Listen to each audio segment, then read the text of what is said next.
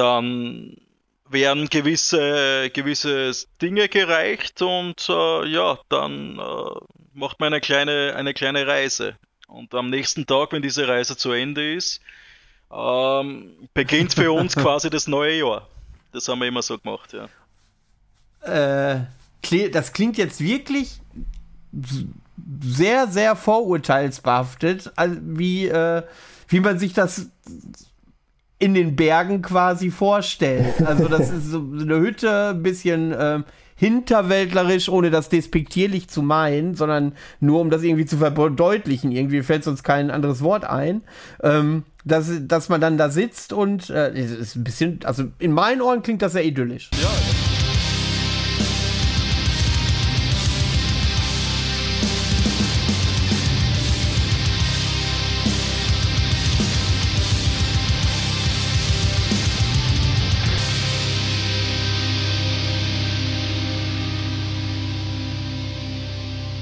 Moin Moin liebe Freunde und herzlich willkommen zur 81. Ausgabe des Hartschnack Podcasts. Heute wird es international. Wir haben Gäste aus Österreich, nämlich die illustre Runde von Warulf. Hallo Leute. Servus. Servus. Grüß euch. Wir haben hier den Irrer, den Frickelige. Frickelige, spricht man das richtig aus? Frickelige, danke. Hallo, hallo. Dann haben wir Heimdals Auge, der Drummer. Jawohl. Und dann haben wir den Voltan, auch ein Gitarrist. Grüße euch zusammen. Genau, der Irrer war der andere Gitarrist. Und der Sänger sogar. Mein Gott, sind wir prominent besetzt heute. Jawohl.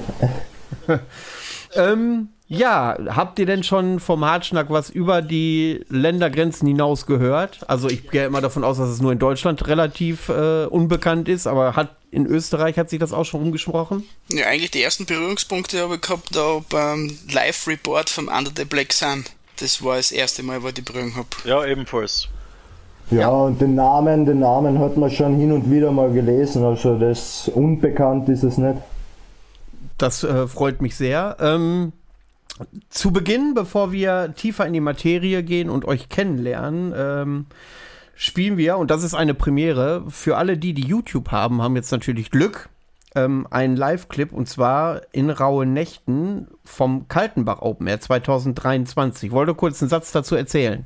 Ja, äh, war äh, super Open Air, unser persönliches Highlight des Jahres. Und ähm, ist ein ganz ein cooles Video geworden aus zwei verschiedenen Kameraperspektiven. Ist er interessanter, wenn man eine Kamera auf der Bühne hat und eine Kamera ist vom Publikum aus gefilmt. Ja, ist eine gute Tonqualität geworden, also erstaunlich gut für ein Live-Video, für Handykameras und viel Spaß damit. Ja, dann seht ihr jetzt Warulf in den rauen Nächten live vom Kaltenbach Open Air. Viel Spaß.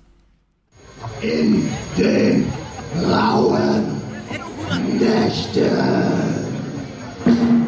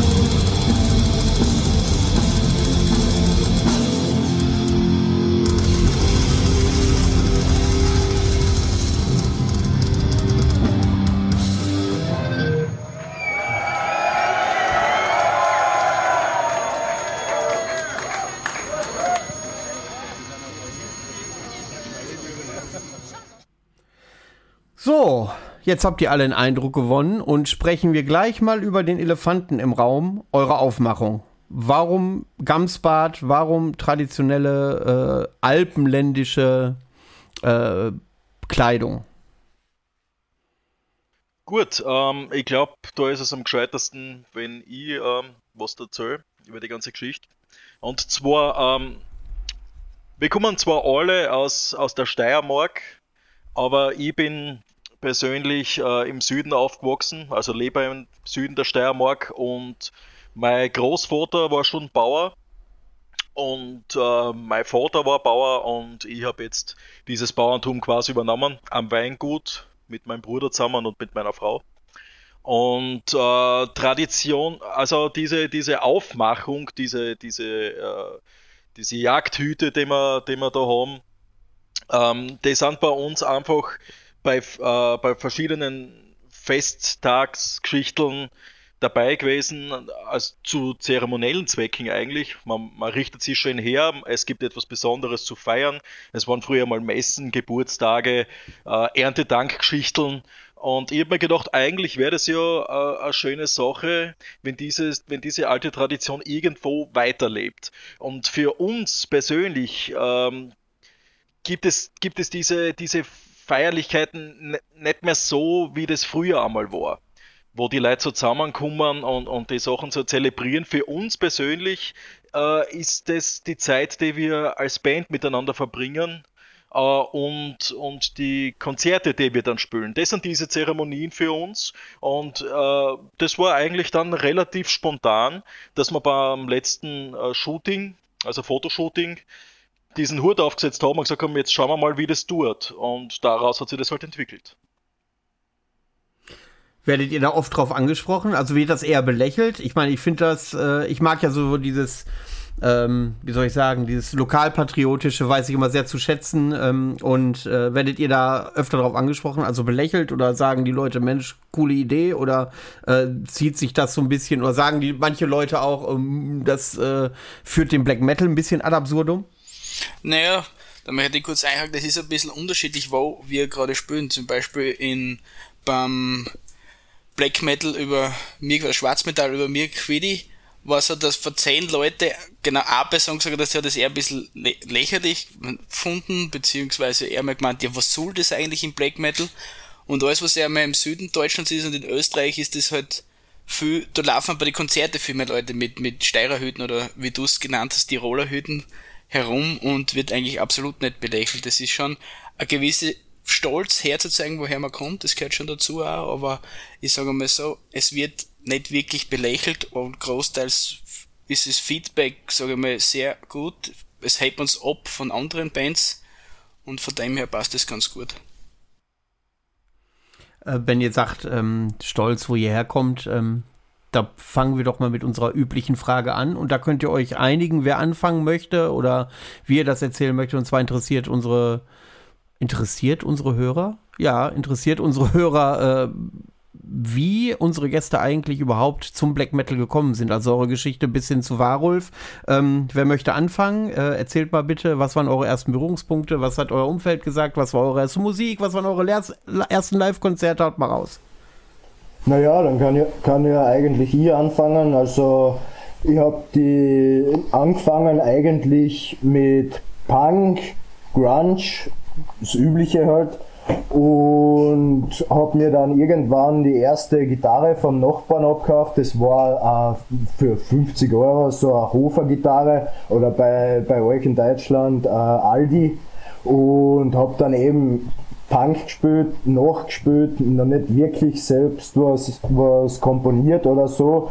Und dann durch die Zeit ist man dann zu härteren gekommen, dann mit mit Death Metal. Das erste, das erste Metal-Konzert war ich dann mit 16, das war in Wien, im Planet Music noch. Das war Cannibal Corpse, Cataclysm, äh, Legion of the Damned war noch dabei und noch zwei Bands, keine Ahnung, wer, wer das waren. Welches Jahr war das? Das war 2006. Ah, 2006 okay. war das. Und da hat's mir eigentlich ziemlich geflasht damals. Das hat mir getaugt, das war wüt, das war Gas. Und dann ist man eben in die Richtung gekommen und später dann in die Jahre mit 17, 18 äh, habe ich einen Schlagzeuger von meiner ersten Band, das war ein Grindcore-Versuch. Nicht, wir haben nicht wirklich einen Namen gehabt und mit dem bin ich dann wirklich tiefer in Black Metal gekommen mit Timo Borgia, Dark Throne, das, die ganzen Klassiker halt und dann hat sich das eben entwickelt.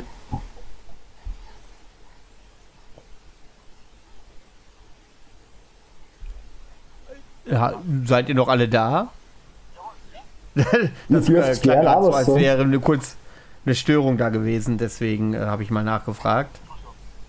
Das war, das Nicht war, das war jetzt eigentlich einmal so, wie ich zum Einstieg gekommen bin, eben Schnellverfahren. Und ähm, was war denn so deine ersten Gedanken, als du das erste Mal mit Black Metal in Berührung gekommen bist? Du hast ja erzählt, du hast äh, Grindcore gespielt und mir fallen wenige Genres im Metal ein, die äh, nicht weiter weg sein könnten vom Black Metal als Grindcore. Naja, eben, man ist halt jung und man, man probiert halt viel aus oder hört viel durch. Und, und im Black Metal, das hat mir dann äh, zum Schluss wirklich sehr gefallen, eben das, das, das Böse, das Brutale, wenn man jung ist, eben das, das war schon recht cool für damals und dann eben die ersten Versuche mit der Gitarre nachspielen, selber komponieren, probieren. Die zweite Band, zu der ich dann gekommen bin, eben, das war Kette Brucke und da auch mit Live-Konzerte und dergleichen, bis, bis ich dann im Endeffekt dann beim Arulf gelandet bin. Ja, dann ähm, war das ja wirklich ein Schnellwaschgang. Ähm, möchte Ja, wenn, Fragen, wenn du Fragen hast oder so, bitte gerne. Aber es dürf, wenn du Fragen hast oder so, dann bitte gerne, aber es dürfen die anderen auch Äh, gern was erzählen. Ja, wollte ich gerade sagen. Also Sonst äh, lassen wir die anderen den Vortritt und dann sprechen wir mal ein bisschen über äh, eure äh, Jugendzeit und Black Metal, weil, was ja interessant ist, viele Gäste, die wir haben, äh, entstammen ja aus den 90ern oder hatten die Jugendzeit in den 90ern und haben dann natürlich äh, die ähm, ähm, ja, die erste, erste Hochwelle des Black Metal, ja, jetzt bitte nicht mit der ersten Welle Black Metal durcheinander bringen, ähm, natürlich hautnah mitbekommen mit diesen ganzen ähm, Skandalen, die drumherum waren. Und deswegen ist es ja immer interessant, wenn etwas jüngere Leute einmal darüber erzählen, wie sie dann zum Black Metal gekommen sind, weil das unterscheidet sich ja dann doch häufig von den Geschichten, äh, die die ältere Generation betreffen. Ja, ähm, wenn es recht ist, dann werde ich das einfach erzählen, wie es bei mir war. Und zwar ähm, aufgewachsen, also ich habe mich immer schon für Musik interessiert, seitdem ich ganz klar war. Ich habe angefangen mit, äh, mit fünf Jahren mit äh, Klavierunterricht, habe das äh, dann bis zu meinem 13. Lebensjahr gemacht. Mein Vater hat äh, gern so, ähm, so Rock und, und ein bisschen härteres auch gehört aus die 80er Jahre. Zum Beispiel? Damals. Ja, was, was, was hat er dann verkehrt? Van Halen hat er immer gern mögen. Aerosmith hat er gern mögen. Es, es, diese Sachen halt. Also er war jetzt nie wirklich so äh, auf Konzerten unterwegs, aber er hat halt gewisse Sachen gern mögen. Und ähm, wir sind dann doch aus einem Bauernkauf, muss ich auch dazu sagen. Da hat es nicht viel Anschluss gegeben, für mich auch nicht, was Musik angeht. Und trotzdem habe ich irgendwie mit, mit, äh, mit elf Jahren also so dieses Rockzeug für mich gefunden, so ein bisschen. Ähm, bisschen ACDC, ein bisschen Motorhead. Äh, dann mit 12, 13 ist, das, ist dann so eine New Metal Phase gekommen. Das hat man nämlich auf MTV und auf Viva damals gesehen gehabt. Und das waren die ersten, das waren so die ersten äh, Musikvideos, die ich gesehen habe und die haben mir damals total gefallen. Also das war, viele, werden, werden, viele mögen das nicht, aber für mich war das damals äh, Limp Bizkit und äh, Linkin Park habe ich gern gehört früher und Him habe ich auch sehr gern mögen. Und von dem hat sich das Ganze dann weiterentwickelt. Mit 14 Jahren habe ich dann angefangen, äh, Schlagzeug zum Spielen. Habe mir das äh, selber beigebracht. Jetzt bin ich 35, also ist schon eine Zeit mittlerweile. Damals war das Schlagzeug spielen aber wesentlich schwerer beziehungsweise schwerer zum Lernen, als es heutzutage ist. Weil heutzutage mit, äh, Social Media und mit äh, YouTube. Man findet überall schnell Videos an, äh, Anleitungen, wie was funktioniert, Technikvideos. Also das hat es damals alles nicht gegeben. Und so hat es ein ganz schönes äh, Zeitl braucht, bis ich äh, auf ein Level spielen habe können, dass ich gesagt habe, okay, gut, ähm, da kann man jetzt in einer Band spielen. Und so war das eigentlich erst dann mit 18, 19 Jahren. Da bin ich ähm, dann zu Viking Death Metal gekommen, also Melodic Death Metal eigentlich, äh, zu der Band Interregnum, die in Graz daheim war. Und durch das, dass ich nur ein Drumset gehabt habe und das dann damals in Graz äh, im Proberaum gewesen ist, ähm, bin ich dann nur einmal, bin ich dann auch nur einmal in der Woche zum äh, Spülen gekommen. Dementsprechend lang hat es dann wieder dauert, bis, äh, bis der Progress zugenommen hat und man besser geworden ist. Aber mit der Band habe ich äh, zwei Alben aufgenommen und war das erste Mal im Studio, im Studio das erste Mal etwas von einem Klick erfahren. Das war auch ganz interessant eigentlich. Papi war zum Glück nicht sehr schwer dann damit. Und ja, genau, genau. Also einen, äh, einen Woltern kenne ich schon ewig lang. Äh, eben ein Jugendfreund war schon damals gewesen. Und ja, nach, nach dieser Geschichte mit äh, Interregnum, äh, mit diesen melodischen, äh, bin ich irgendwie zu einer Black Metal Band äh, in Gleisdorf gekommen. Die heißt Blessmon. Ist eine ziemlich Underground Black Metal Band, wird wahrscheinlich äh, dir nicht viel was sagen. Aber die ist halt sehr schnell, also, also ein bisschen War Black Metal quasi. Äh, geht es viel um Krieg und viel Geblaste und viel Geballer. Und zu dieser Zeit, zu dieser Zeit, wo ich äh, bei Blazemont dann gespielt habe, ist der damalige Bassist von Warulf auf mich aufmerksam worden und hat mich dann eingeladen, bei Warulf Schlagzeug zu spielen. Und das ist so quasi äh, im Schnelldurchlauf die Geschichte von mir gewesen, wie ich zur Musik gekommen bin und zum Black Metal. Gefallen hat mir Black Metal schon lang, eigentlich eh schon mit, mit äh, 17, 18, aber die Möglichkeiten in einer Black Metal Band zu spielen, die haben sie damals für mich einfach nicht ergeben. Und deswegen äh, war eben Interregnum für mich damals äh, die Hauptband. Ich glaube, ich war fünf, sechs Jahre bei die dabei, bis ich dann zu Placement gekommen bin und dann zu Warwolf. War, bei Warwolf sind wir jetzt schon über zehn Jahre, glaube ich. Ja. Äh, ja, das ist sowieso äh, für viele überraschend, äh, dass es euch schon so lange gibt. Ähm, zumindest, äh, wenn ich meine Bubble betrachte, seid ihr mit dem Album 2020 erst so äh, mehr in die Öffentlichkeit gerückt, aber darüber sprechen wir dann später. Ähm, ich muss übrigens mal was loswerden. Ihr habt ja eben gesagt, das war das Highlight des Jahres des Kaltenbach Open Air. Und da muss ich mich natürlich beschweren. Ich war natürlich Stage Manager beim UTBS. Das hättet ihr trainieren müssen. Das ist eine andere Antwort besser gewesen. Oh. Na, warum? Wir sind ja keine Lügner. Keine Ach so. Aber zum UTBS können wir später kommen. Ja, ja das können wir machen. Ähm, ja, da Ja. fehlt ja noch einer von euch. Ja, der, der, der, der Älteste im Bunde. um einen Monat. Na, ja, meine Geschichte ist ja eigentlich relativ ähnlich zu den anderen. Also ich bin aufgewachsen in einem Eisenbahnerdorf, kann man sagen, in der Obersteiermark, also eher mehr Berge im Umfeld als wie beim Heimtal zu Hause. Ich bin eigentlich auch durch meinen Vater irgendwie zur Musik gekommen und durch meinen Onkel. Mein Onkel hat selber ein Musikgeschäft gehabt in Knittelfeld und beide, also mein Vater und mein, mein Onkel sind Gitarristen.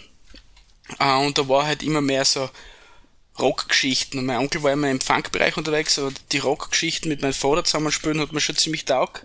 Vor allem auch, weil sie mich damit ich beschäftigt wie als kleiner Kind, ich war anscheinend ein ziemlich ein quäliger Bub, äh, haben sie mich unterschiedliche Kurse besuchen lassen, bis ich schließlich irgendwann einmal dazu Gitarrespielen, zum Klassik-Gitarrespielen gekommen bin. Also ich habe meine ersten Gitarrenerfahrungen mit Klassikgitarre gemacht, also von meinem siebten Lebensjahr bis ungefähr 14, ne, wenn man da das erste Bier zum Schmecken anfängt, dann hat es härter werden müssen. Dann ist es irgendwie zum, zum Rock gegangen und mein Vater, da bin ich ihm sehr dankbar, hat mich dann zu diversen Konzerten mitgenommen, was ich erst im Nachhinein schätzen lernen, was das eigentlich für geile Konzerte waren. Das war zum Beispiel äh, Rainbow in Graz, wo noch der Herr Dio gelebt hat also, und der Richie Blackmore an der Gitarre. Also das habe ich damals nicht wirklich so schätzen können, weil es war so in der Generation, wo ich bin, dass man den noch erlebt hat live. ist schon was anderes. Ja, gut, dann Schulzeit hat es dann irgendwie angefangen, dass man durch so Klassenkollegen, speziell in der HTL-Zeit, dann sind dann mal die Sachen härter geworden. Da war nicht mehr Rainbow Deep Purple so interessant, dann sind da schon ein bisschen mehr härter unter Anführungszeichen Manowar, Iron Maiden, die Sachen kommen, Motorhead natürlich. Und dann haben wir uns irgendwie, wenn wir so Gruppen haben, immer probiert, was, was Nikes zum finden. Und ja, dann ist es einmal gekommen, dass wir dann irgendwann auf die Band Belfiger gekommen sind, die was mich bis heute begleitet, einer meiner Lieblingsbands. Bis, ja, da kommt nicht viel was zu, was ich da halt an Belfiger also schätze. Nicht nur, was ich auch Österreicher sind, oder zumindest das der Kopf der Band Österreicher. Ja, und dann habe ich natürlich irgendwie das Verlangen gehabt, ich möchte jetzt selber musikalisch aktiv werden. Und dann ist es halt so, wie der Heimtaler sagt, man wohnt in einem Kaff, da gibt's jetzt nicht irgendeine Leute, was du findest, was Belfigo ähnlich oder generell irgendwas härteres spielt. Und war es jetzt so, dass ich zuerst in so einer Rock-Cover-Band gespielt habe, die Renegade Kassen hat. Da war halt eher mehr Judas Priest Cover und ja, Iron Maiden Cover, Exit Covers. Ja, war recht cool, um erste Bühnenerfahrungen zu sammeln. Und dann ist es, jetzt muss die, die Community ziemlich stark werden, dann ist es so geworden, dass ich in eine Metalcore-Band eingestiegen bin. ja, es war so, mir hat die Musikrichtung nie taugt. Ich hab's halt, wie ich weiß nicht, warum ich es gemacht Ich wollte halt irgendwie Erfahrungen sammeln, keine Ahnung. Und irgendwann ist dann so gekommen, dass eben dieser besagte Bassist, was Heimdall erwähnt hat, damals gesagt hat, ah, sie haben eine Black Metal Band, sind eigentlich Mitglieder dabei gewesen am Anfang, was bei Hellso auch waren. Ich denke, das sind vielen ein Begriff. Der Schlagzeuger war da dabei für Hellso und auch ein Gitarrist, was, Teil, was ab und zu bei Hellso gespielt hat, waren dann alle da dabei und da habe ich dann zuerst Gitarre gespielt. Das war 2010 oder so, 2011. Dann war es aber so, dass ich dann von Knittelfeld weg nach Graz gezogen bin. Dann hat sich das irgendwie verlaufen, dann haben sie die Wege getrennt, dann war ich nicht mehr bei Warulf. Und dann war eine längere Schaffenspause für mich und ich weiß nicht, der Heimtal und der Ira haben lang einen zweiten Gitarristen gesucht und dann habe ich mich dazu entschlossen, dass ich wieder einsteige. Das war 2017, glaube ich, oder 2016, 2017. Und von da an hat es eigentlich wieder mehr wie nur passt, kann man sagen. Also das war dann ab da weg, sind wir drei eigentlich, aber das, was, was Warolf ist, Bassisten haben wir immer wieder verschiedene gehabt, hat es anscheinend nie so richtig funktioniert, dauerhaft, aber ich denke, das macht unsere Performance und unsere Live-Auftritte jetzt keinen negativen Ding, weil wir da jetzt auch nicht Bassisten spielen. Es ist Black Metal. Ja. Soweit. Braucht man keinen Boss. Ja. Yeah. Ähm, ja, ich bin über was gestolpert, wo ich noch meine Gedanken zu sammeln muss. Ähm, wie habt ihr euch denn äh, kennengelernt, bevor wir dann bevor wir dann sagen können, okay, äh, das war der Punkt, jetzt machen wir eine Band ähm, und dann hören wir auch gleich den zweiten Clip. Aber vorher würde ich gerne wissen, wie ihr euch alle untereinander kennengelernt habt. Ja, da ähm, würde ich gerne anfangen und zwar mh, eh mit dem Woltern. Äh, ich bin dann irgendwann einmal nach Graz gezogen äh, jobbedingt da. Und äh, bin dann in Graz im Nachtleben unterwegs gewesen und ich glaube, es war dann so, dass ich mich an Woltans Freundin rangemacht habe. Ex-Freundin was? Ja, damals Ex, ja, war die ex Just Österreich sings. Ja. ja. wir können froh sein, dass ja. wir nicht verwandt sind, gell? Wisst ihr? Ja, ja. Ein Lochbrüder sind wir sicher, glaube ich. Na, wurscht. Uh, auf jeden Fall, ja, auf jeden Fall, ähm, irgendwie bin ich dann über die, über die Clique dann zum, zum Walter angekommen und wir haben uns von Anfang an super verstanden und uh, über die Jahre hat sich die Freundschaft immer mehr zusammengeschwast. Durch dick und dünn so quasi. Und den, äh, den Ira habe ich kennengelernt äh, tatsächlich erst äh, über Warulf, also über diesen äh, damaligen Bassisten. Der damals war bei Warulf nämlich so, es hat nur mehr den Bass gegeben, alle anderen waren weg. Und er wollte aber Warulf wieder aufbauen. Jetzt hat er einen Gitarristen braucht, also mindestens einen. Einen Leadgitarristen, einen Sänger und einen Schlagzeuger. Und ja, ähm, haben dann, also der Ira hat mich schon gesehen gehabt auf der Bühne mit Blazemon damals in Gleisdorf im Kulturkeller.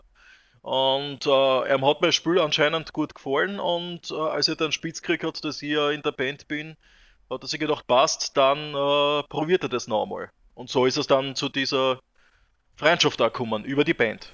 Ja, darf ich kurz was einwerfen? Und zwar, ich war ja vorher schon bei Warulf auch dabei, da wo das Hellish Presents, das erste Album, was noch vor unserer Zeit released worden ist, ähm, war ich dabei, da war ein Gitarrist noch von Asmodeus dabei, der, der alte Sänger, der hat halt dann ziemlich viel gesoffen auch und hat dann nicht wirklich mehr was weitergebracht.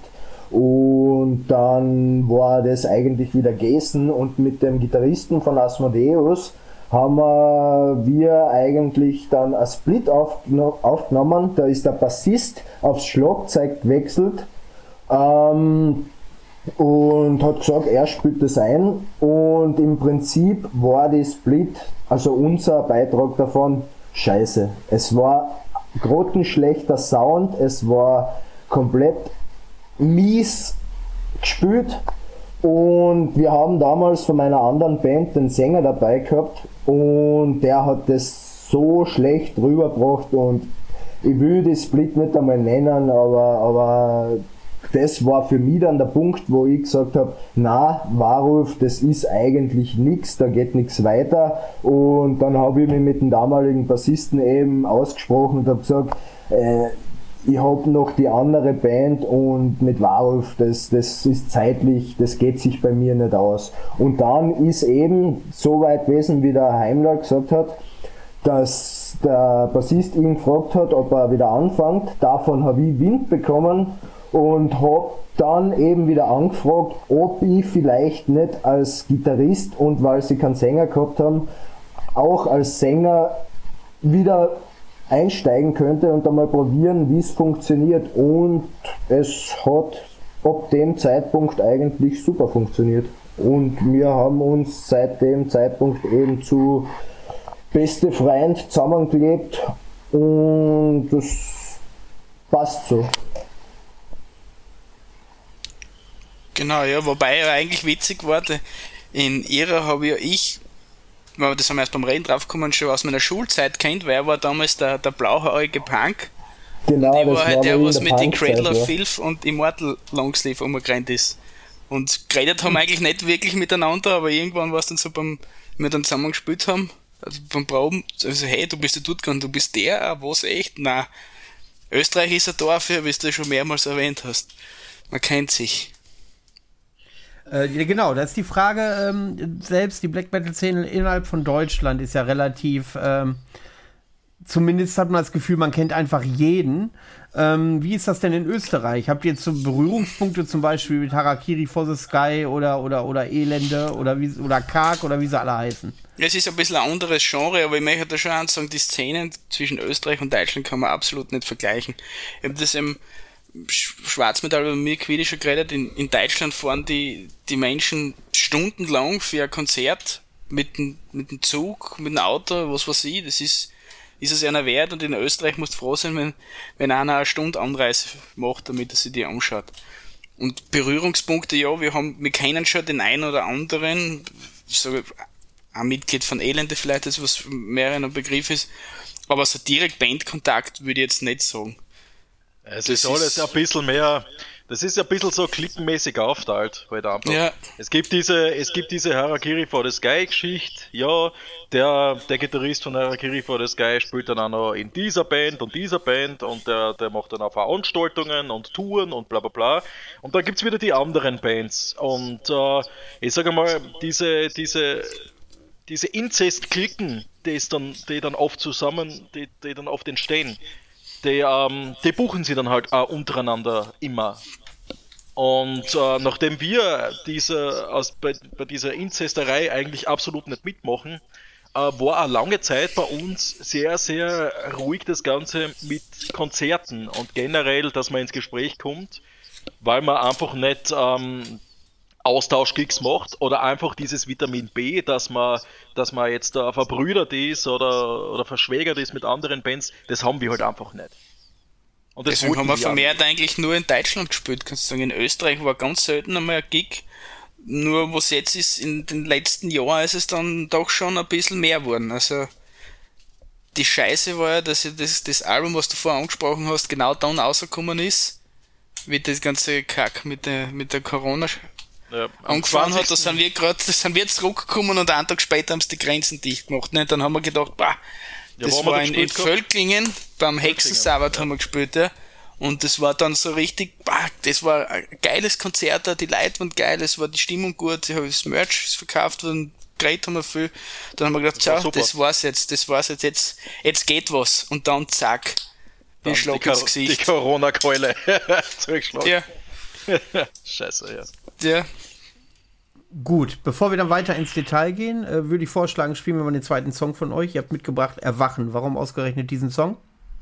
Ähm, erstens einmal, es ist das erste äh, Musikvideo, was äh, Talheim Records für uns gemacht hat, also das erste Lyric-Video. Das hat mir sehr gut gefallen.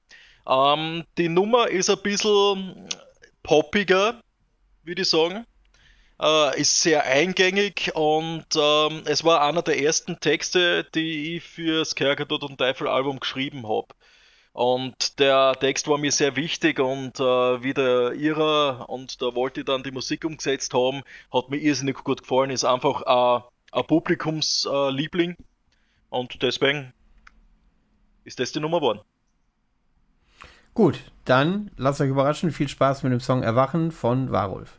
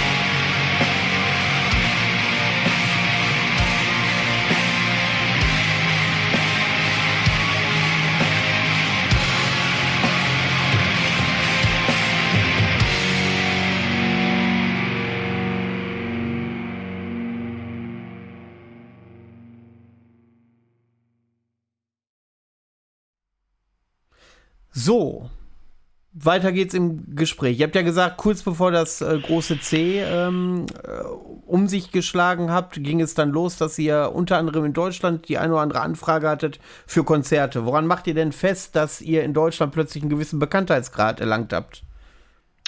Äh, ich glaube, das sieht man allein schon an, an der Zuhör Zuhörer- und Zuschauerschaft, die man bei unseren Konzerten äh, miterlebt dass die Leute wirklich lang angereist sind, um uns zu sehen, damals in Völklingen. Und, äh, und das hat sie, das hat, das war bei allen anderen Konzerten, die wir nach diesem Völklingen-Gig gespielt haben in Deutschland genauso. Mir kommt vor, die, die deutschen Fans haben wirklich schon gewartet, dass sie uns einmal sehen können. Und das ist für uns äh, irrsinnige Freude. Und äh, da merkt man schon, dass diese Wertschätzung und der Respekt in der, in der deutschen Black Metal-Szene ein anderes ist als in Österreich. Und deswegen zieht es uns auch immer wieder gern nach Deutschland raus. Also ich muss sagen, ich muss sagen, äh, ich besuche besuch ja von, äh, aus, auf natürlichem Wege schon sehr, sehr viele Veranstaltungen im Jahr, auch kleinere.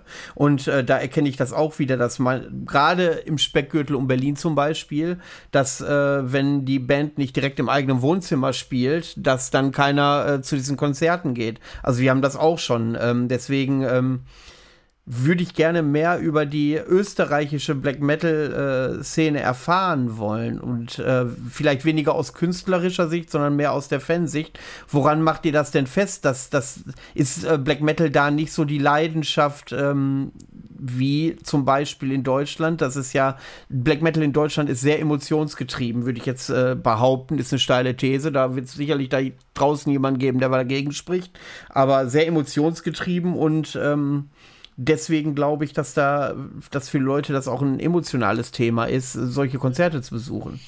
Die, ich meine, wir sind sicher jetzt nicht die Leute, was für die Szene sprechen können. Das ist immer so ein großer Begriff, wie ist die Szene?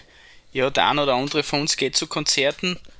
Ich persönlich kenne ein paar, also viele Leute, also wenn ich ein Konzert gehe und ich mache vor mit Canvas aus, kann schon sein, dass ich wen treffe, aber jetzt ist es nicht so, es wird zwar immer groß geredet, ja, die Szene muss zusammenhalten, wir müssen das und das machen, aber ja, es wird es jetzt nicht so als große Community bezeichnen, vor allem die Black Metal Szene, weil es die Konzerte, wo man eine Black Metal Band spielt, da sind dann meistens Death Metal und Thrash Metal Bands auch dabei. Das ist jetzt so ein reines Black Metal Konzert, war glaube ich das letzte das im Escape in Wien, was wir heuer gespielt haben. Das war wirklich ein reines Black Metal Konzert und da sind dann halt auch wieder viel Leute, was jetzt nicht nur aus Wien waren, sondern von um da sind sogar Leute aus Deutschland gekommen, um uns, um uns anzuschauen. Ne? Also die Szene ist schwierig, der, der Heimdall hat sich angesprochen, es beläuft sich viel über Austauschgigs und da eigentlich zum Kommen ist relativ schwer, aber wir werden wahrgenommen, wir werden wahrgenommen und die Leute kommen nicht mehr um uns vorbei, sagen wir mal so.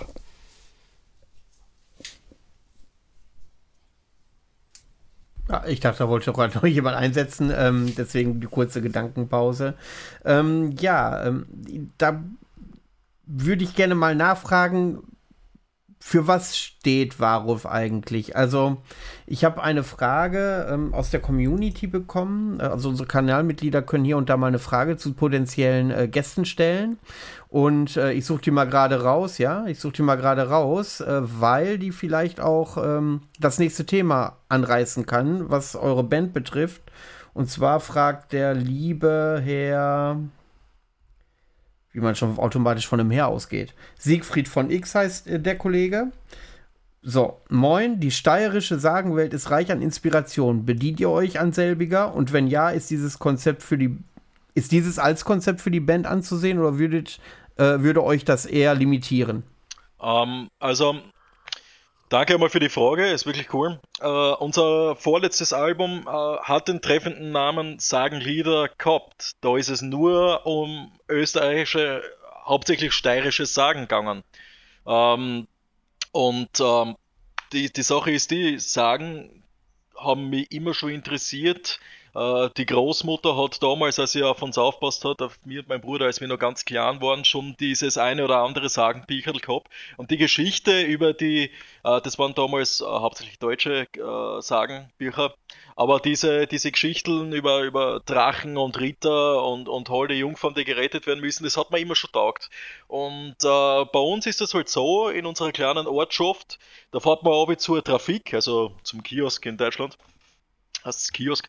Und dort gibt es halt auch äh, Bücher zum Kaufen über äh, dort ansässige Sch äh, Schriftsteller. Und da waren drei, vier Sagenbücher dabei und dann habe ich mir gedacht, okay, das ist doch cool. Und jetzt kaufe ich mir die einfach und habe und hab diese Sagen äh, ausgearbeitet, geschaut, was kann man für eine Band äh, nehmen, wie kann man sowas auch in einen Text umwandeln, der für eine Black Metal Band passt. Also zumindest einigermaßen passt. Und äh, das war dann eh ein bisschen eine Aufgabe und daraus ist eben die Sagenlieder entstanden. Und also dieses Album. Und äh, das hat uns äh, sehr gut gefallen und äh, hat damals aber noch nicht wirklich große Wellen gerissen, das muss man auch sagen. Also Wellen geschlagen, das muss man auch dazu sagen. Das Ganze war äh, so ein bisschen, mir kommt vor, an der Szene herum. Aber mittlerweile, wir spielen live immer noch äh, das eine oder andere Lied von der Sagenlieder, weil es uns einfach gut gefällt. Und dadurch kommen jetzt, kommt jetzt unsere neue äh, Gefolgschaft äh, bei den Konzerten auch äh, in den Genuss dieser Lieder. Und äh, viele fragen dann auch, was das ist und um was es da geht und wo wir das haben. Und so kommen die Leute auf das Sagenlieder-Album zurück. Es war ein bisschen so Art, wie soll ich sagen, es war ein bisschen so das Thema so auf der Abgrenzung zum typischen Black Metal. Das, ist, war nicht mehr diese rein satanische Black Metal Geschichte, man ist halt dann auch älter geworden und dann ent, man entwickelt sie weiter und das war schon ein gewisser Schritt, der was aber sicher noch nicht abgeschlossen ist, weil es ist ja dann weitergegangen. Mhm, aber äh, wenn du sagst äh, rein satanisch, also es gab ja schon äh, hier Summoning hat sich gerne bei äh, bei äh, übrigens glaube ich auch äh, Österreicher, ne? Ja. Ähm, die habe ich mal versucht ähm, zu bekommen, ist fast unmöglich. Ähm, das gab es da. Ja, wir haben die haben ähm, äh, ja auch sich bei Herr der Ringe zum Beispiel bedient. Absolut, ja. ja. Man muss da aber, glaube ich, ein bisschen unterscheiden zwischen einer klassischen Black Metal Band und Summoning. Das ist wieder, das sind zwei Paar Schuhe. Es ist das gleiche, man kann jetzt Warwolf nicht mit Harakiri for the Sky vergleichen. Das sind diese Subgenres, die das einfach äh, auseinanderspoltert. Und deswegen sage ich, wir, also wenn man uns vergleichen würde mit einer Black Metal Band, dann sind äh, aus Österreich, dann wäre das wahrscheinlich eher in die Richtung sowas wie Hellso das gemacht hat. Und ähm, gibt sicher andere auch noch, die diese, diese eher traditionelle Richtung spüren obwohl sie Warulf äh, von diesen traditionellen ja auch ein Stück äh, immer weiter entfernt und wir werden äh, immer mehr äh, kreativ beim Schreiben unserer Alben. Ja. Ähm, dann, das ähnelt äh, also diese Diskussion ähnelt sich äh, tatsächlich dann auch wie die, die wir in Deutschland führen. Da gibt es ähm, auch viele Subgenres, die nichts miteinander zu tun haben wollen oder oberflächlich betrachtet äh, gar nichts miteinander zu tun haben, äh, aber dennoch befinden die sich ja, befinden sie sich ja in einem gemeinsamen musikalischen Spektrum mit gemeinsamen Musi musikalischen Wurzeln. Und dementsprechend finde ich viele Diskussionen, die da geführt werden, ähm, finde ich äh, ein bisschen da machen sich viele Leute zu einfach zu sagen, okay, wir haben damit nichts zu tun, ähm, weil Position XY passt mir nicht, Musik XY passt mir nicht, aber die haben ja dieselben Großväter. Ja, der Ursprung ist ja der gleiche, ja, aber irgendwann werden die, die Kinder das Elternhaus verlassen und dann entwickelt man sich weiter. Man wird sich zwar immer wieder auf die, auf die Vergangenheit berufen, ja, aber man darf, man soll sich ja weiterentwickeln. Man kann ja andere Wege einschlagen. Ich muss ja nicht immer komplett gleich gehen, aber wie du richtig sagst, man darf die Großväter dann nicht vergessen. Die Ursprünge sind genau, die gleichen. Aber das, ja. Aber äh, wie schützt man sich dann? Was ist denn eure ähm, Idee, wie man sich dann dafür schützt, dass man als in Anführungszeichen Verräter des Black Metal ähm, ja, betitelt wird. Ich erinnere mich, äh, nur ein kurzes Beispiel, nur ein kurzes Beispiel, äh, was ich immer mal wieder gerne anbringe. Viele Hörer haben das schon, Beispiel schon gehört, aber ich erinnere mich an die Diskussion, als die Enthroned Darkness Triumphant von Demo Borgia erschien, Ende der 90er oder Mitte, Ende der 90er. Und das für viele Verrat am Black Metal war, weil da viel Key sehr, sehr, sehr Keyboard-lastig war, dass es ein bisschen eingängiger wurde äh, und, und für heute, für heutige Verhältnisse gehört das zu den meisten, zu den ewigen Klassikern im Black Metal. Ich glaube, also, äh, das, das, das lässt sich gar nicht vermeiden. Die Leute brauchen das, dass sie diskutieren und dass sie ein bisschen lästern können. Das gehört einfach zum Gemeinschafts, äh, zu dieser Gemeinschaftsszene dazu. Und gerade im Black Metal, wo der einer sagt, das ist true oder das darf man, das kehrt sie oder auch nicht, äh, das sicher, das gibt's. Ja, und äh, soll jeder machen, wie er will, aber sich davor zu schützen, ist, glaube ich, nicht möglich, ohne dass man, ohne dass man zu viel Anbiederung da ausschlagt. Also, das. Es muss muss das machen, sein. was einen Spaß ja. macht. Und wenn das halt für einen nicht passt, dann musst du halt sagen, ja, dann danke, es gibt andere, was es mögen und fertig. Ja. Also nicht, dass man der Fanriss hatte das einmal so geil gesagt bei irgendeinem Interview, wo das einmal gesehen, wo er gesagt hat, er ist von irgendeinem Fan in einem, in einem Plattenladen drauf worden und hat, hat gesehen, wie er halt elektronische Musikplatten durchschaut hat und sich Elektro, irgendein Elektro-Dance-LP gekauft hat. Und dann hat er gesagt, Maria, wird jetzt die nächste Tag von Platten, wird das jetzt Elektro-Scheiß oder irgendwas. Und er hat gesagt, Alter, was ist denn das für ein Ding, wenn ich kann da huchen, was ich will und ich hole mir halt meine Ideen von woanders daher und es kann jedem wurscht sein, was ich mache. Mein Tagfront hat einen Status, die können noch 100 Alben ausbauen, das wird alles verkauft und brauchen wir nicht reden. Ja. Aber die haben sich auch stark verändert und die geben halt, denen ist es einfach fucking wurscht und die machen ein Ding und anscheinend haben sie Spaß dabei, weil die sind so lang zu zweit jetzt noch zusammen und so soll es sein, wir wollen zusammen Spaß haben. Genau, Wenn das auch nicht passt, dann kann er gern dorthin gehen, wo er, wo er war und uns in Ruhe lassen. Man muss genau, ja bitte, ähm, Entschuldige, man muss ja bitte einmal sagen, wir machen das ja alles aus Spaß an der Freude. Für uns hauptsächlich und dann, was dabei rauskommt, äh, für unsere Fans auch. Aber wir verdienen damit jetzt wirklich kein Geld. Das, das ist nee, alles. Das, also, das glaube ich. Also bitte, da, da, da soll man sich auch nicht wegen jedem Dreck anscheißen lassen müssen, weil wir machen das als, als Hobby. Ja. Wir machen das in erster, wir machen das in erster Linie für uns, weil es Spaß macht, weil wir mittlerweile auch gern herumexperimentieren und solange es uns nicht gefällt, wird sowieso erst einmal nichts veröffentlicht, bis das alles passt. Und wenn es dann da draußen Leute gibt, denen das auch zusagt, dann freut uns das natürlich viel mehr, weil die das dann auch verstehen, was wir mir machen. Und das ist der Punkt und da scheißen wir im Prinzip auf den Rest und ob wir jetzt Black Metal sind oder was auch immer uns die Leute einstufen, ist mir oder uns scheißegal. Das ist, glaube ich, erstmal die richtige Attitüde, die man haben muss dafür. Ja? Also naja, das, dann, äh, sonst brauche ich, sonst brauch ich ja keine Musik machen, wenn es mir selbst keinen Spaß macht.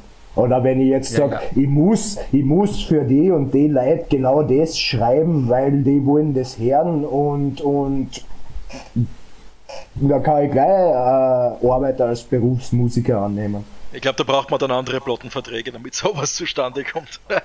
ja. ähm.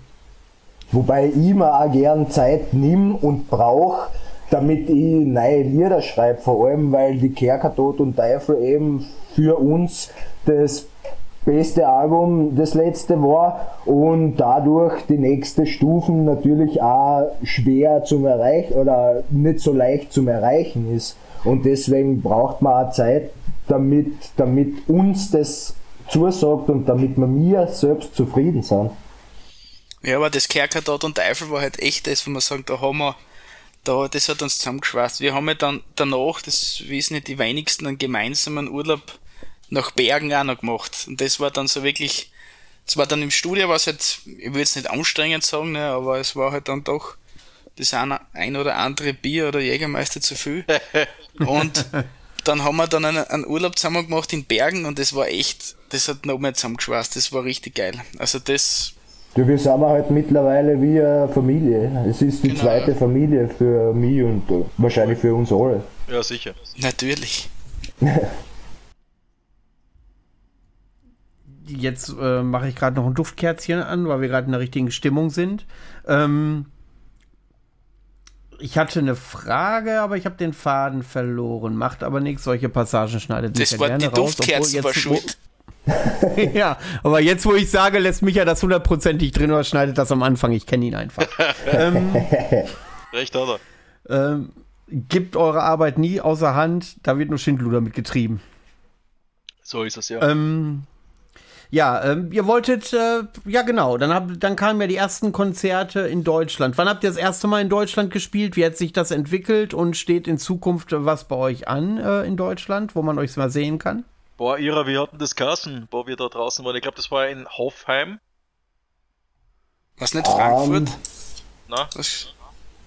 War das von Mirko das? Ja, ich glaube. Ähm, War das mit, mit war das ein Christen auch, oder? Sir Christa war dabei, ja. Äh, keine Ahnung, wie das Kassen hat. Im Ku- Kulturkeller? Ja, in, nein, in, sowas? in diesem Jazzkeller irgendwo in Mannheim. Ah ja, Jazzkeller. Ja, aber genau. ich weiß nicht mehr, wie das Kassen hat. Ja, das war, da waren wir damals zu dritt da mit einem, eben der Ira und mit einem, mit einem Basser und ich. Und äh, das, das war tatsächlich aber noch richtig äh, äh, eine miese Show von uns. Muss ich auch dazu sagen. Also das war richtig mies und ähm, ich habe keine Ahnung, ob da in diesem Saal wirklich einmal zehn Leute gleichzeitig drinnen waren. Äh, die Sache war nur die, nach der Show ähm, habe ich da ein bisschen zu viel erwischt gehabt und habe dann den, den Backstage-Raum ein bisschen verwüstet gehabt. Ja, das ist nicht so gut angekommen. Dann hat es eine Zeit gedauert, bis wir wieder nach Deutschland eingeladen worden sind. Aber naja, hat sich ja alles mittlerweile im Wohlgefallen aufgelöst. Also von dem her, Wann war das? Welches Jahr war das? boah, War das 2018? äh, ich glaube 2018 war das. Ich, Ja. ich bin mir Schau an. Muss vor, 100% muss vor sicher. 2017 gewesen sein, das Ach so. war 2016 oder was? Ja, dann war es 2016, glaube ich. War 2017 bin ich eingestiegen. Genau, genau. dann Kann's ja.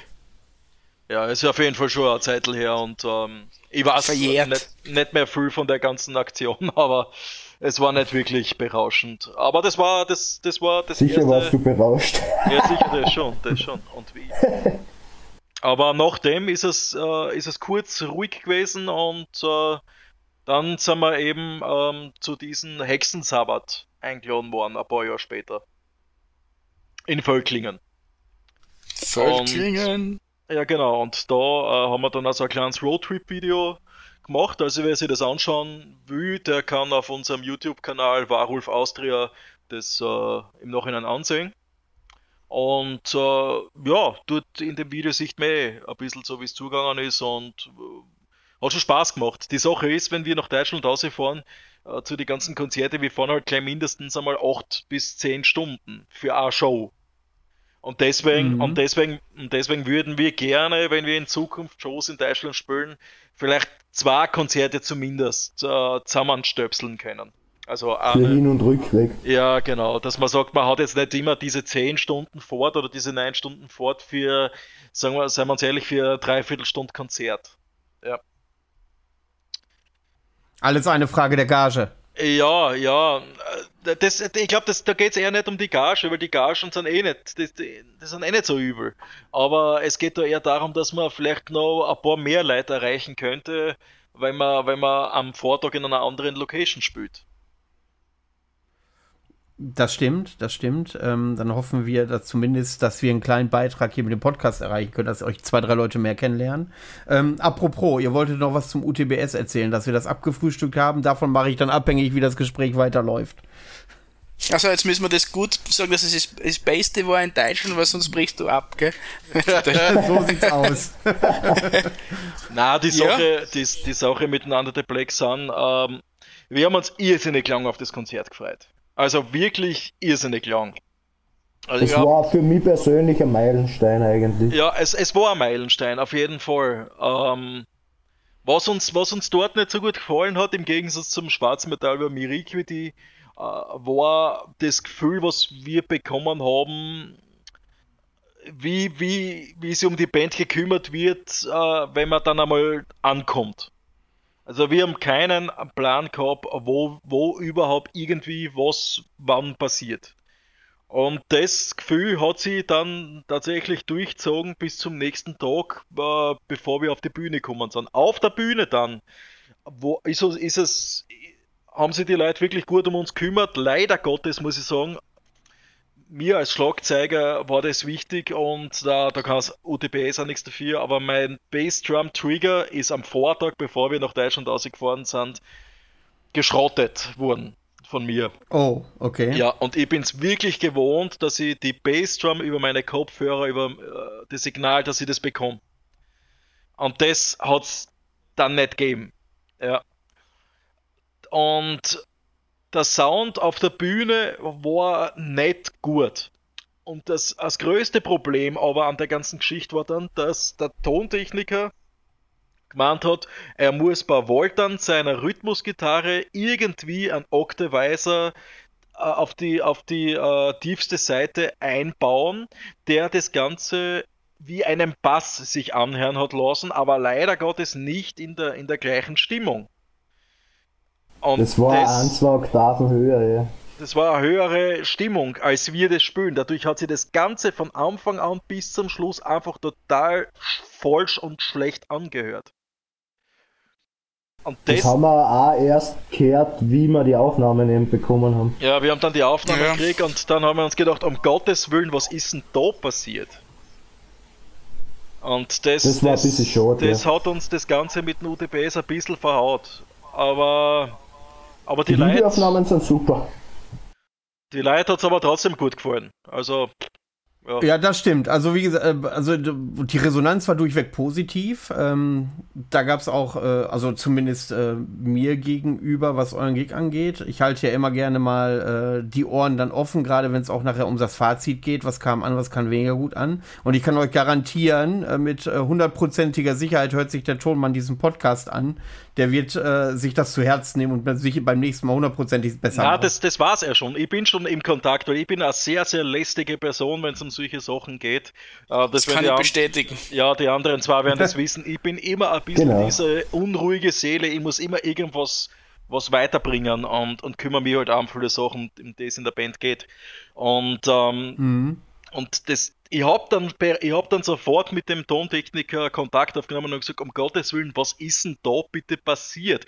Und er hat dann so gemeint, ach ja, er hat geglaubt, dass das gehört so. Und ich so, na, wenn wir zwei Gitarren auf der Bühne haben, dann wollen wir zwei Gitarren auf der Bühne haben, sonst hätten wir einen Bass auf der Bühne gehabt. Und dieses, dieses Dazupushen von dieser, von dieser Basslinie hat uns diese Aufnahme ziemlich verhaut. Sie wird ich weiß nicht, ob ich das jetzt wirklich sagen darf, aber es wird davon noch was zu sehen und zu hören geben. Ich warne nur bereits vor, dass dieser Sound eben nicht unser Standard ist.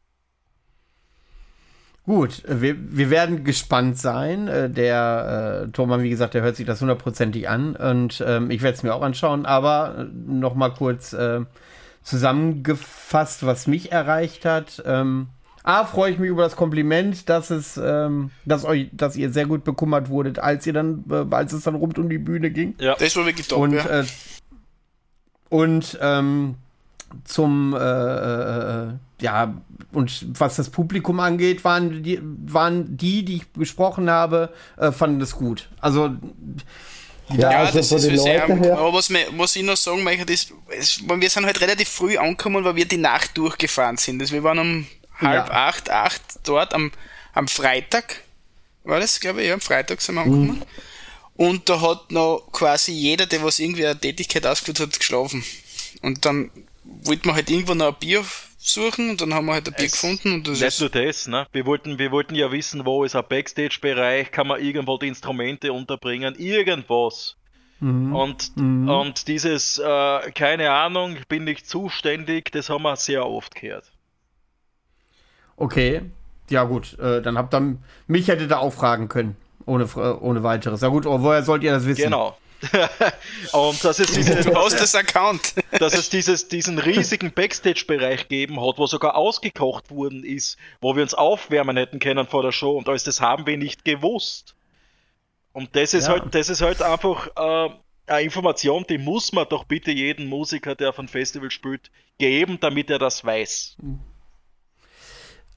Ich sag mal so, ich weiß, dass die äh, Veranstalter vom Under the Black Sun sich das auch sicherlich anhören werden und vielleicht gibt es ja irgendeine Wiedergutmachungsnachricht oder so. Wir werden mal schauen, was, äh, was da los ist. Auf jeden Fall äh, ich, bin, bin ich erstmal sehr dankbar, weil äh, derartige Kritik habe ich, müsste ich jetzt nachdenken, selten bis noch nie gehört. Äh, finde ich mal hochspannend, das so aus künstlerischer Sicht zu erfahren. Ähm, danke erstmal dafür. Ähm, und das ist halt so eine Sache, äh, daraus können die ganzen Macher natürlich lernen. Ja, Ja, Ähm, es ist. Nein, wir es haben ist nicht dann eben- dort es- geredet, das war ja nicht so, dass wir dort im Streit oder was gegangen ist, das ist falsch rumgekommen. Wir haben das nicht ausgeredet. Wir haben dann am letzten Tag so viel Getränkemarkel gekriegt, dass wir uns wahrscheinlich noch zwei Wochen lang ansaufen hätten können. Aber das war dann nicht einfach schon zu viel, ne? ja. Ja, äh, hab, äh, habt ihr denn dann auch schon direkt äh, vor Ort mit äh, Jörg oder Erik Ja. gesprochen? Es hat da Ah, okay. unser Labelchef angerufen. ja. Ah, sehr gut. Ja, dann, äh, wenn, wenn die dann halbwegs fair reagiert haben und die Biermarken äh, sagen das ja so ungefähr aus, dass da relativ fair reagiert wurde, Ja. dann ist das ja erstmal schon mal gut. Naja, Ja, passiert ist passiert, man kann nur lernen draus. Ja, man muss aber denken, den, den Vortag haben wir, also wenn wir gewusst hätten, dass wir diese Marken bekommen, dann hätten wir die am Vortag auch gut brauchen können. So haben wir halt hunderte Euro dort versoffen. Ne? Also, Ja, Ja. das stimmt. aber ist egal, das ist Ähm. alles Schnee von gestern. Das ist alles Wie nicht mehr. gesagt, passiert ist und man kann lernen draus. Ja, So. Hau Hauptsache, äh, ach, lange Rede, kurzer Sinn. Ähm, Kann man euch denn in äh, Zukunft irgendwo in Deutschland noch mal sehen?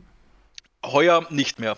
Äh, wir hätten zwar Anfragen gehabt äh, für Konzert in Deutschland, also zwei Konzerte wären das gewesen, aber wir haben gesagt, wir möchten den Winter, in, im Winter sind wir immer am produktivsten. Und den Winter wollten wir nutzen zum, äh, also dieses Jahr nutzen zum Songschreiben und das neue Album voranzubringen. Und deswegen eine Live-Pause so gesehen zu machen. Also habe ich das richtig verstanden? Ihr arbeitet schon am nächsten Album. Oh ja, Genau. auf jeden Fall. Wie weit seid ihr da? Äh, Texte, Texte sind äh, großteils geschrieben. Natürlich wird äh, Ira den noch ein bisschen verfeinern zu seinem, also mei- meistens ist es so, Also das Grundgerüst von den Lyrics steht einmal. ja, das, ja, die Texte stehen so weiter mal und, äh, und Ideen gibt es schon einige äh, über, über das Konzept des Albums und es wird halt immer wieder mal ein bisschen, es kommt hier und da mal ein Riff, dann schauen wir, wie gut passt uns das, dann wird wieder mal einer verworfen und äh, bis und jetzt im Winter werden wir uns halt äh, mehr dem Thema widmen, dass man dass wirklich was vorangeht. Also ich hätte gern persönlich äh, nächstes Jahr im März, April das, ne das neue Album aufgenommen. Mal schauen, wie weit wir kommen. Genau, und dafür Und machen äh, wir immer. musikalisch? Verändert sich da was zu, äh, musikalisch verändert sich da was, äh, äh, wie, ihr sagt ja, Weiterentwicklung ist ein Muss, ähm, was darf uns dann da erwarten? Es wird kein Hip-Hop. Jetzt bin ich aber baff. Ja, musikalisch, musikalisch ähm, soll sich auf jeden Fall weiterentwickeln. Wie gesagt, das Kerker Tod und Teufel, das letzte Album, war schon für uns selbst ein ziemlicher Hammer und deswegen muss das nächste noch einmal auf den Hammer draufschlagen. Oh, da setzt ihr euch aber unter Druck. Jetzt hast du mich unter Druck gesetzt. Jeder, das, das mal vorher sagen müssen. Ja. Ja, wir es werden geht wieder mal uns das- auch ums Persönliche. Wir Ja, entwickeln uns ja auch weiter beim Spielen und das soll dann natürlich auch in die neue Musik einfließen. ist halt der, ist halt ein Prozess. Man weiß nie, was Genau. rauskommt, bevor, bevor die Suppen nicht hundertmal umgerührt worden ist. Ja, das, äh, das, das ist, leuchtet ein. Gibt's, ist dann wieder die, dann seid ihr aber auch so eine, wie klingt jetzt ein böses Wort, aber so eine basisdemokratische Band. Also das heißt, ihr entwickelt gemeinsam die Songs oder habt ihr da, äh, gibt es da einen Mastermind, wo ihr euch alle langhangelt und dann gibt es hier und da vielleicht mal einen Verbesserungsvorschlag? Ach, es kommt drauf an, also wie gesagt, der Heimdall schreibt die Texte, das hilft mir ähm, schon sehr, damit ich mich dann irgendwie, wenn ich die Texte durchlies, in Stimmung bringe, dass ich dann, wenn ich die Gitarre in die Hand nehme, was finde, was dann auf das passt und das mache ich meistens zu Hause, aber wenn wir im Proberaum jammen oder so und wenn irgendwer einen Riff hat, dann wird das natürlich äh, weitergeschickt, damit wir, damit wir schauen, was kann man daraus machen, wo kann man das einbauen und es ist zum Teil ein statischer Prozess bei mir, aber es ist dynamisch, wo alle zusammenarbeiten. Auch. Genau. Und es wird heuer auch, um unsere Inspiration zu holen, wird es wieder unser Fischerhitten äh, Session geben. Und da, das ist einfach, da sind wir abgeschieden. Das ist in, in, in einem Tal in, in der Obersteiermark, bei mir beim, bei meinem Elternhaus in der Nähe, also in der Nähe, 20 Minuten entfernt. Und da machen wir eigentlich unsere alljährliche Zusammenkunft, wo wir wirklich Kraft holen für, für neue Daten und Co. Und das, das freuen wir uns heuer schon, das ist einem November. Inspiration danken. Dieses, dieses Fischerhitten-Ritual äh, ist uns wirklich wichtig. Wir, wir treffen uns da dort bei diesen, bei diesen Teichen. Dort gibt es eine ganz eine kleine Hütte, da können maximal fünf Leute drinnen sitzen und zwei Leute schlafen, aber irgendwie schlafen wir immer dann alle in dieser Hütte. Und äh, dann werden gewisse, gewisse Dinge gereicht und äh, ja, dann äh, macht man eine kleine, eine kleine Reise. Und am nächsten Tag, wenn diese Reise zu Ende ist, ähm, beginnt für uns quasi das neue Jahr. Das haben wir immer so gemacht, ja. Äh, das klingt jetzt wirklich sehr, sehr vorurteilsbehaftet, wie, äh, wie man sich das in den Bergen quasi vorstellt. Also das ist so eine Hütte, ein bisschen äh, hinterwäldlerisch, ohne das despektierlich zu meinen, sondern nur um das irgendwie zu verdeutlichen. Irgendwie fällt uns kein anderes Wort ein. Ähm, dass, dass man dann da sitzt und äh, ist ein bisschen, also in meinen Ohren klingt das sehr idyllisch. Ja, es, es ist, ist, einfach. Ja, es ist, es äh, ist einfach die. Entschuldigung. Geht schon. Willst du oder sie? Nein, nein, bitte. Na, es ist einfach die Ruhe, die wir dort haben. Es ist wirklich abgelegen und wir sind alle Arbeiter, wir haben alle Stress und, und Vollgas das ganze Jahr. Und wenn wir uns da treffen, dann ist es einfach abschalten. Man kann den Gedanken freien Lauf lassen. Man hat sonst an nichts zu denken und das ist einfach ein schönes Gefühl. Und das, das gibt eben Kraft und Inspiration. Gut, ähm, ja, ich würde sagen, wir haben die Zukunft abgefrühstückt, wir haben eure Vergangenheit abgefrühstückt. Habt ihr irgendwas, was ihr der Community noch unbedingt erzählen möchtet? Boah, es ist die deutsche Black Metal Community. Natürlich haben wir auch Zuhörer aus Österreich. Ja, schon klar, schon klar, schon klar. Natürlich, natürlich bis zur Folge, bis ihr natürlich rauskommt. Ich glaube, dann kommen Massen aus Österreich natürlich dazu, hoffe ich. ja, Massen. Garantiert. garantiert.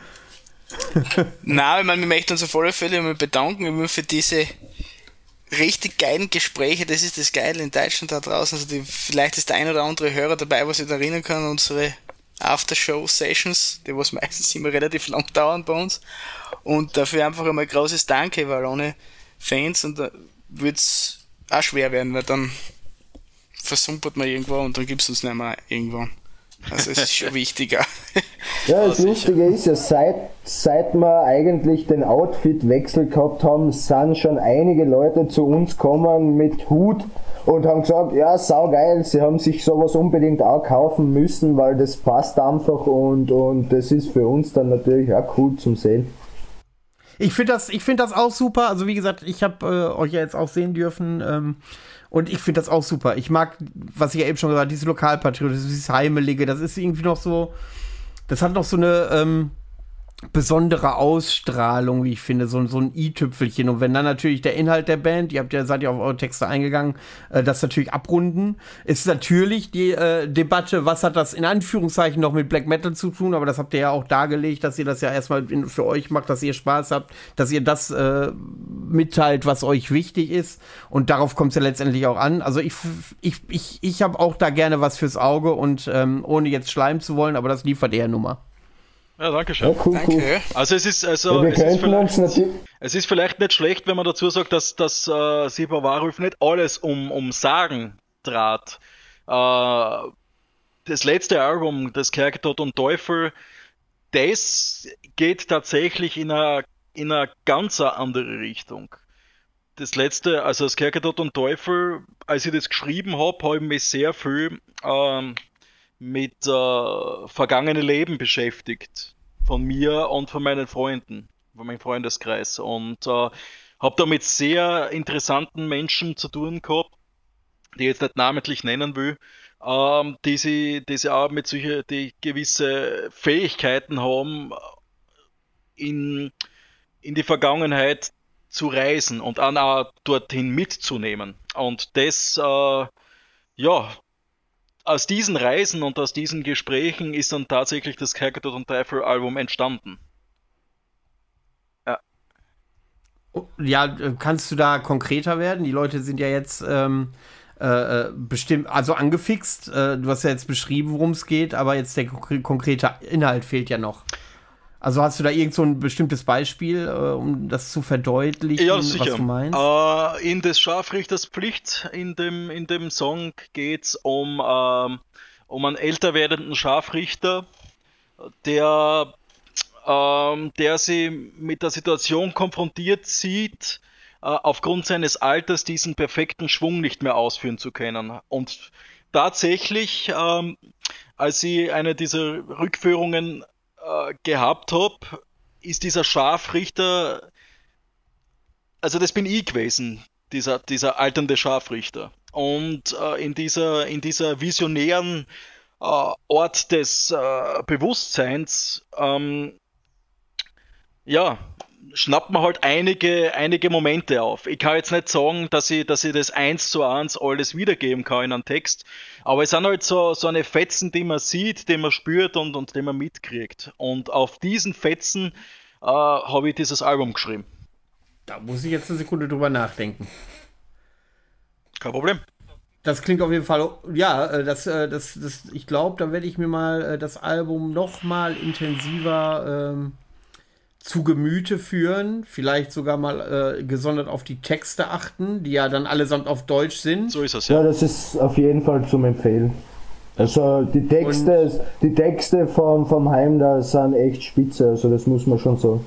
Ah, danke. Weil genau diese Diskussion gibt es ja öfter, gerade im Black Metal. Viele legen natürlich Wert auf Texte, aber ich habe immer das Gefühl, dass Texte außerhalb des Sängers wenig Leute interessieren, zumindest. Äh, ja, es ist aber wird, das ist bei äh, uns wird ganz oft anders. an mich herangetragen. Ja, das ist bei uns ganz anders und ich muss sagen, ich persönlich, ich hasse diese stumpfen 0815 äh, Texte, die meistens im Black Metal äh, um, also ich hasse diese, diese satanischen Texte und diese Stumpfsinnigkeiten. Also damit kann ich wirklich absolut nichts anfangen. Das ist mir ein Dorn im Auge. Und ich wollte niemals äh, so einen Text schreiben und deswegen haben wir angefangen mit der Sagenlieder damals eben in eine andere Richtung zu schwenken.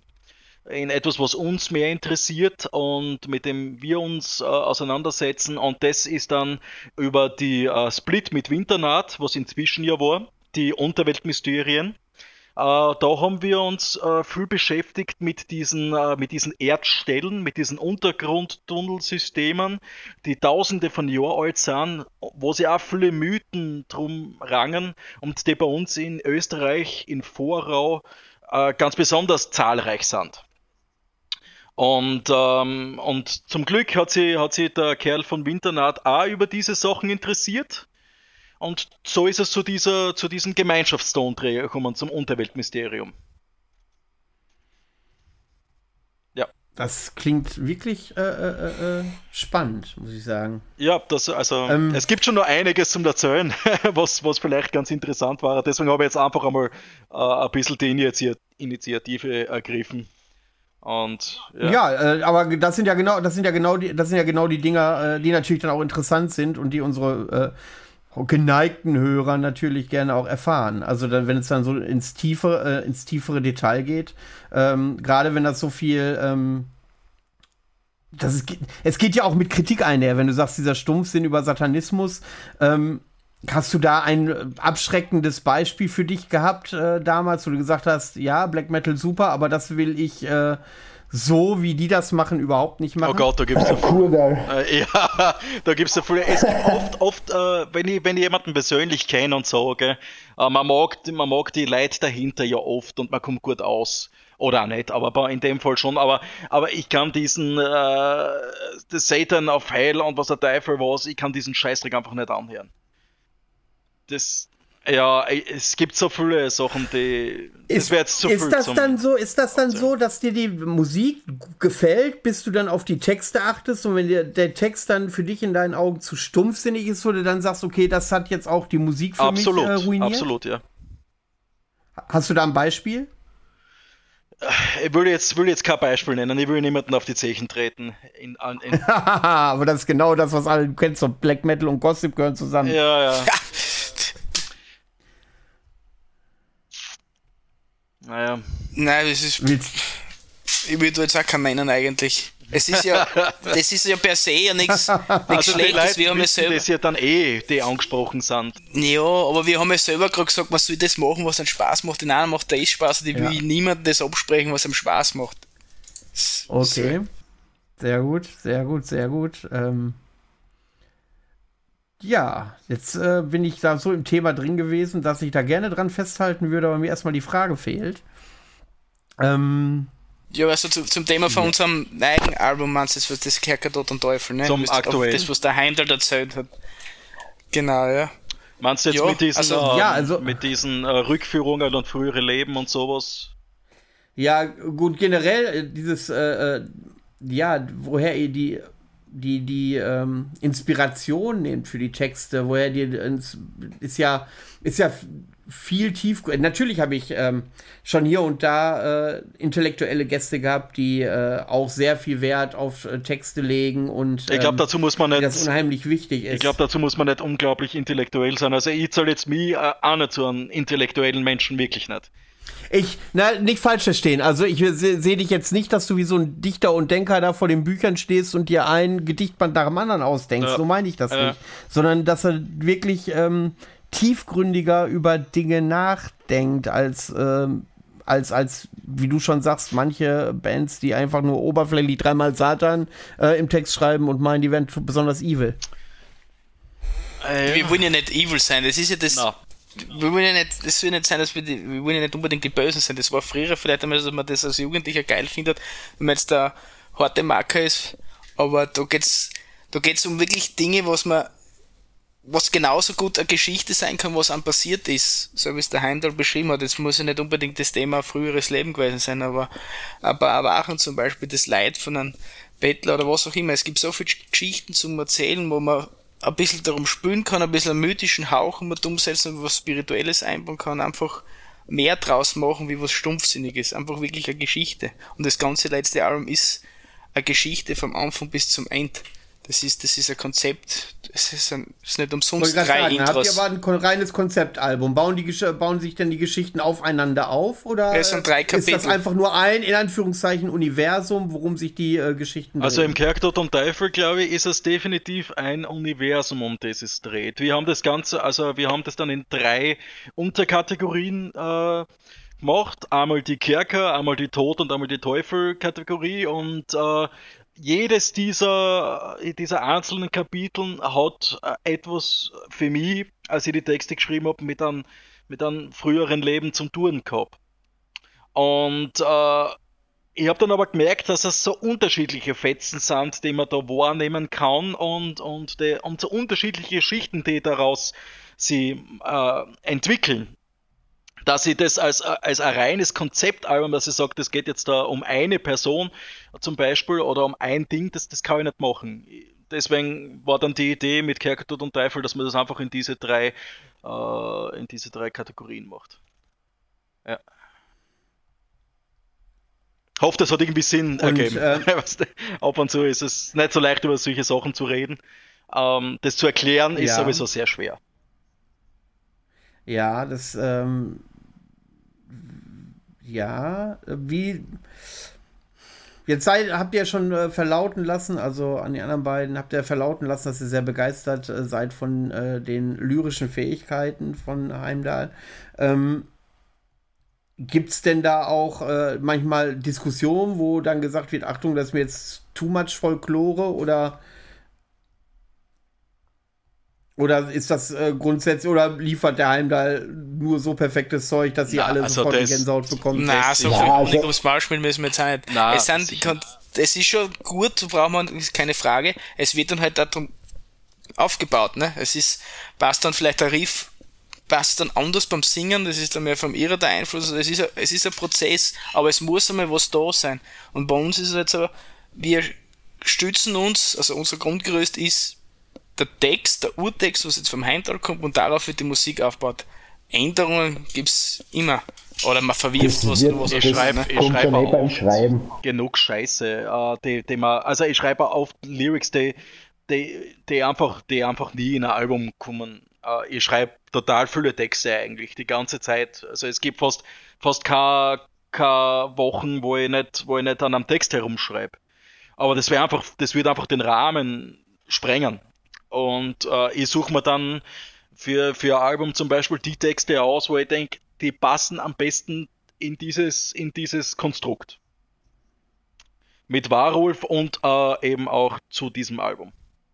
Also ich bin, äh, ich sage, ich selten so sprachlos, dass ich, äh, äh, dass ich, ähm, ja, dass mir quasi die Fragen fehlen, weil ich, äh, weil ich das so spannend finde.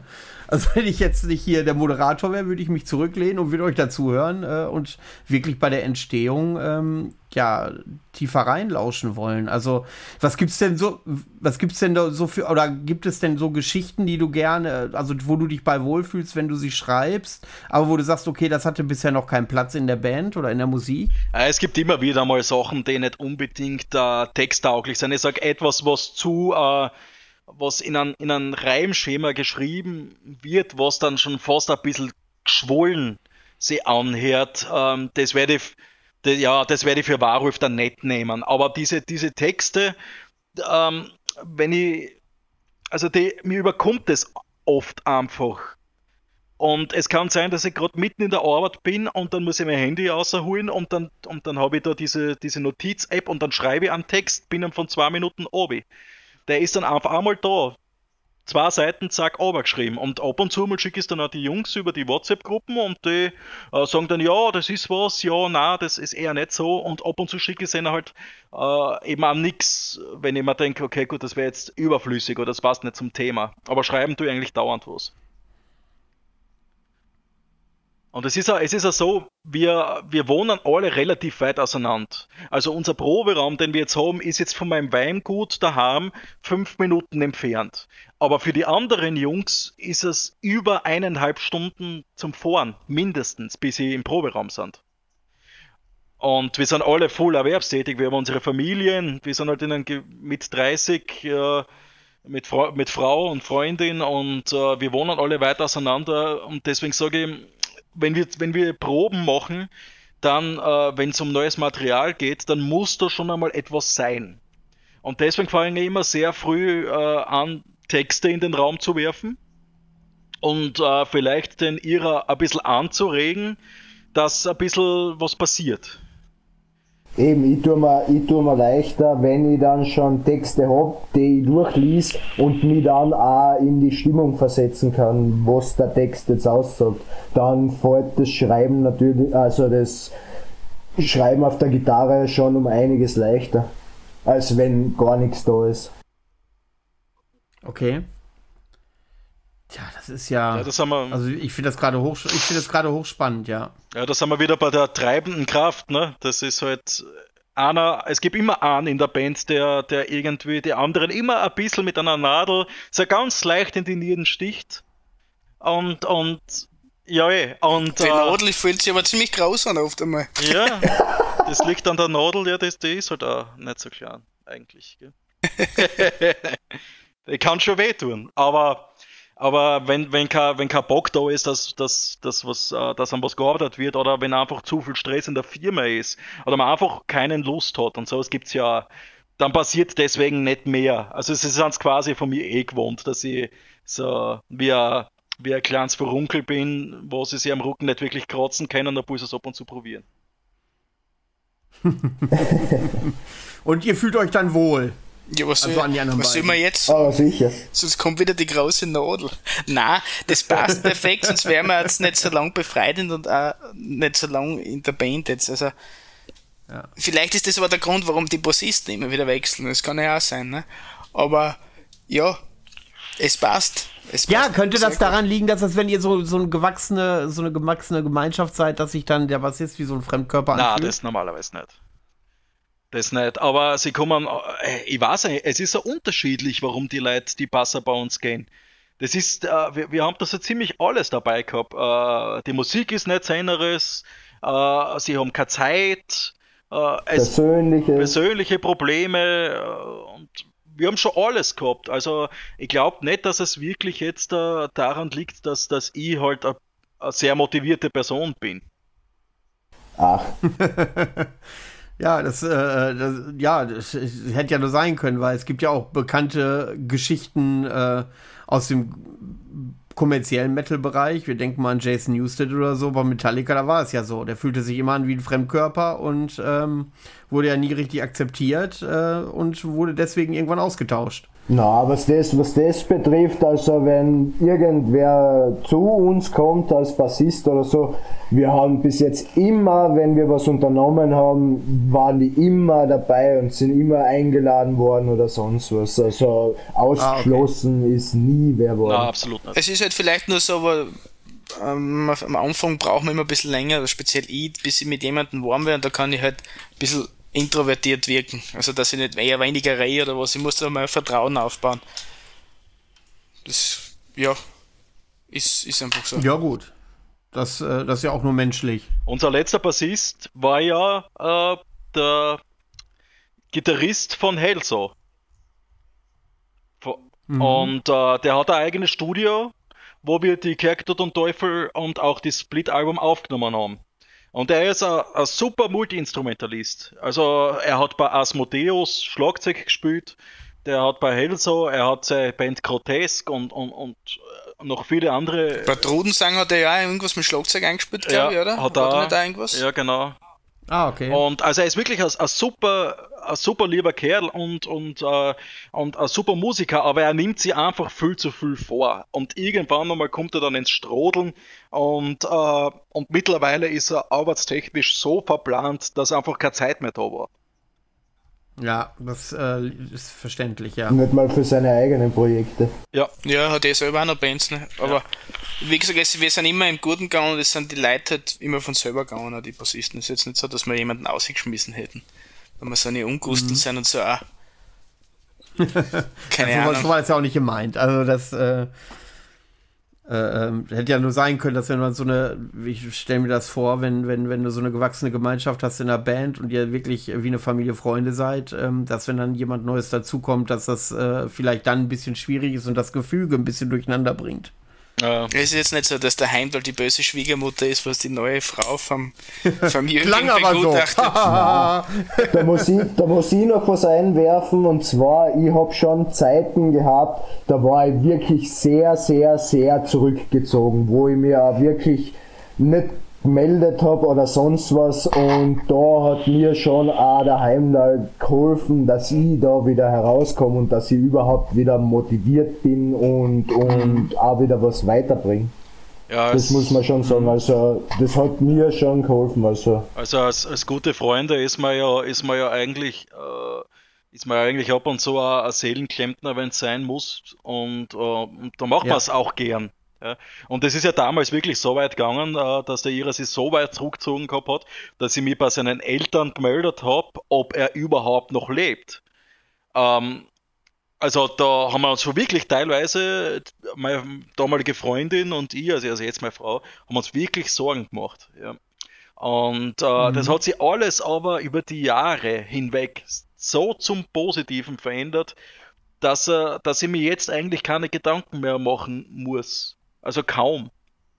Sicher, es gibt immer wieder mal Situationen, da braucht man einen Freund. Aber ansonsten ist es eigentlich mittlerweile wirklich schon easy living. Und äh, das, muss es, das muss es auch irgendwo sein, weil man doch jeder mit einem, mit einem Job 40 Stunden die Woche mindestens, sage ich mal, unterwegs ist und die Zeit, die man dann zusammen verbringt, äh, doch gern auch zusammen verbringen soll. Das macht es ja dann zu was Besonderem. Ja. Das ist, äh, ja, das äh, wäre auf jeden Fall jetzt schon mal äh, ein schöner Schlusssatz, wie ich finde.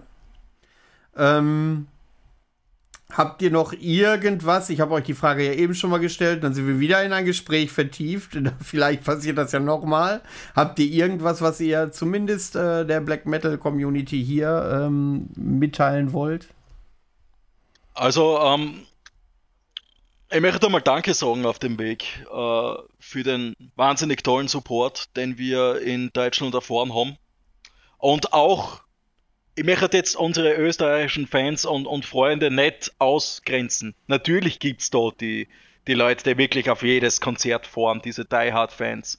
Und äh, wir freuen uns immer, euch zu sehen. Und ihr wisst es, wir, wir nehmen uns immer Zeit für unsere Freunde und für unsere Fans äh, nach der Show, vor der Show.